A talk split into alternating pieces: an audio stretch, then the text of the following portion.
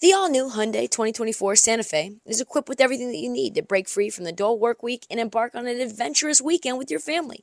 The all new Hyundai Santa Fe's features, like available HTRAC all wheel drive, standard third row seating, available dual wireless charging pads, ensure that you can take on any adventure. Available HTRAC all wheel drive so you can take on the dirt trails and kick up some mud. Standard third row seating so your whole family can experience the thrill together. Available dual wireless charging pads so no one gets stuck in the great outdoors with a dead phone. I've been so pumped to take a couple of friends with our road bikes to some of the trails nearby, and now I can bring the entire crew, my dog, and all of our gear with that third row. Learn more about the new Hyundai Santa Fe at HyundaiUSA.com. Call 562-314-4603 for complete details. You're, you're, you're, you're listening to the, hottest, the hottest NBA podcast out. Yeah, I said what I said. She's heating up. It's the Heat Check. The Heat Check, Heat Check with Trysta Krick. On this episode of the Heat Check, oh yes, baby, I'm fired up about something that you're not gonna expect me to discuss. Oh, yeah, it's the LSU women's team, and it's not just the team, it's the discourse around all of women's basketball as a whole. We gotta fucking discuss this, and you might be just part of the problem. We'll also get into some sound bites from around the world of the NBA. Very light soundbite week, very cute one. Shaedon Sharpe, Shaedon Sharpe, why he's not afraid to dunk on a man a foot taller than him. We got our Himmy of the Week award. And finally, we get into some news from around the league, including Zach LaVine kind of being a bitch, Jordan Poole being the least effective player in the entire NBA. Our Dubs fan know what time it is. And Jayson Tatum suffering a broken heart over a missed teammate. Let's talk about it. Let's get into it. William, drop that motherfucking beat that should be Rihanna. All right, let's do it. I am fired up about this. We must discuss it. I was trying to figure out the thing that I'm most passionate about around the association, and I said, you know what? It's actually women's hoops. I am fired up about LSU, Louisiana State University, not just because of the story, which is also enticing, very riveting tea, but more importantly, like actually importantly, the discourse around women's basketball is fucking trash. So this is what's happening. LSU won the chip last year around Outstanding Player of the Year, All American, transfer from Maryland, Angel Reese. Angel Reese became big on the national stage because she absolutely out Caitlin Clark, Caitlin Clark, who everybody thought was Steph Curry. And she did the John Cena face. It became huge national news. She blew up, and then it kind of became racially charged between Iowa and LSU. By the way, LSU unapologetically black team, Angel Reese, eyelashes, nails, the whole nine. So the peeps are already in wait to be fucking bigots. Anyway, things got kind of even more ugly when Joe Biden decided to float the idea that Iowa should, who lost, should also go to the White House along with LSU. And I tell you what, things were not great just pretty much starting then. Since then, though, Angel Reese has been everywhere. She's been in Cardi B videos. She's been hosting the ESPYs. She's been DMing with Shaq. She's been on TikTok showing her abs. She has become a full fledged celebrity. Fast forward to now, the college basketball season. LSU dropped the shocker to Colorado. No, no, no sleeping on Colorado. They were a six seed last year, but we're talking about the champs here. And the champs got taken to the woodshed, and things have been hitting the fan ever since. Real quick, Kim Mulkey apparently before that first game was like, "Hey, Angel Reese, we're gonna need you to step up and be the leader on this team." And then Angel Reese was on a milk carton. Then Angel Reese has been benched. And even more currently, Angel Reese is now away from the team. Head coach Kim Mulkey is very cagey about where she be at and when she's going to be back. There are rumors that it's because of Angel Reese's low GPA and that it's so bad that she's academically ineligible. There are some people online saying that Angel Reese actually applied to take LSU classes online because she didn't want to be on campus around the common folk because she's too big of a celebrity now. So there's definitely something fishy going on with the whole scenario because as a player, Angel Reese wouldn't be academically ineligible right now the way that it works, according to folks that are more knowledgeable about the situation than me, Angel Reese, even if she flunked every single fucking class right now, she's not academically ineligible until next term, which means in order for her to be ineligible now, she would have had to flunk out and have a under 2.0 GPA last term, which means we wouldn't have seen Angel Reese play any basketball so far this year, which we have, which means something is amiss, right? Get it? Tea is brewing in the bite.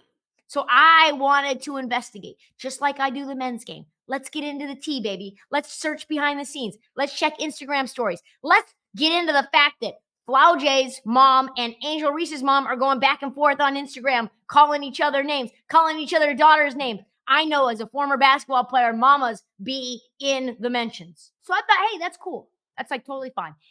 This will probably do like 30,000 views. The thing blew up. And I thought, wow, that's amazing. This video did well because people are so excited now about women's basketball. Boy, was I wrong. It is not, that is not why uh, it blew up. Foolish me. Apparently, my videos uh, and others like it are a hotbed for racists to convene and say racist ass shit and sexists to come out and say sexist ass shit. Instead of talking about basketball or a commentary about how Joe Burrow and Ja'Marr Chase were celebrities at LSU and also Justin Jefferson, and they never took online classes uh, we got comments about how Angel Reese looked like the girl or the animal from Madagascar. We got Angel Reese being called classless, being called overrated, saying that she has an attitude, aka being too black, having a big ego, aka being too black. L how LSU is ghetto trash, aka too black. Comments about Angel's looks, how Caitlin Clark is better, i.e., because she's white. Comments about how women's hoop sucks in general, aka because they're women. It goes on and on and on. They're blowing the whistle on themselves. God damn it, the dog whistle is out and it is ringing clear. If you know, you fucking know. And then the worst part is it's such a hotbed for racists that people, just the fact that people were commenting that shit, people I was racist just because I brought the topic up. People were like, oh, you're bringing a lot of energy towards LSU, you're bringing a lot of energy towards Angel Reese dog, you got to get onto my videos. You know what I mean? You can't be doing all that. To me, bringing up tea in the women's game is a byproduct of the interest in the game in general getting larger. It's a sign of respect, a sign of admiration. Covering the women's game should be covered the exact way that we cover the men's game. So I'm about the whole fucking thing, baby. I am, of course, riveted by the LSU drama but I am more fired up by the way that people are reacting to the LSU drama. I think the discourse around the women's game is absolute dog shit. This doesn't happen when I talk about Zion being fat. This doesn't happen when I talk about Zion and his baby's mama drama and the fact that he slept with an OnlyFans girl and then she blew him up. No, that does not happen. Does not happen when we talk about James Harden's antics. It doesn't happen when I bring up real scandals like Miles Bridges and KPJ. He's a bucket, he's a bucket, he's a bucket. But for whatever reason, inserts notes, knows the reason. Whenever I bring up the women's game, it turns into some nasty, disgusting, despicable ugliness. It brings out racist tropes and dog whistle bullshit and sexism. It turns people fucking ugly. I just have to go into the comments and delete and mute and block and then defend myself. And we need to also just take a look at why. Why does talking about women's basketball lead people to such a dark place? It needs to fucking stop. I can't, for the life of me, fathom the reasoning behind some of these comments because you don't you don't like an unapologetically black woman who speaks her mind. You don't like someone who put the same trash talk in Caitlin Clark's face that Caitlin Clark was spewing. You don't like women athletes? Would you just not like women that are like doing stuff? Like your biases are showing. I suggest this. If you think you need to spout out about the women's game in any way that might be construed as sexist or racist, how about you just do this? Fuck off. Seriously, like just fuck off. Honestly, just go somewhere else. Just admit to me you're living in your mom's basement and you're not wearing any underwear and you're wearing hunter green sweats with leaves all over them, and you're playing Call of Duty, eating Cheetos, the puff kind.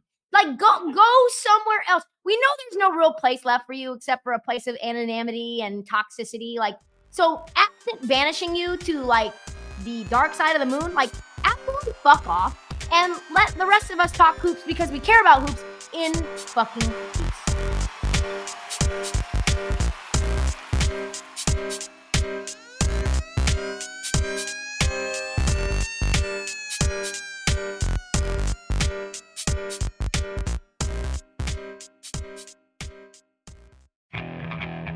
Okay, picture this.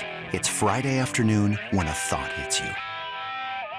I can waste another weekend doing the same old whatever, or I can conquer it. I can hop into my all new Hyundai Santa Fe and hit the road. Any road. The steeper, the better. Because my all new Santa Fe is available with HTRAC, all wheel drive, so I can hit the trail without a worry in the world.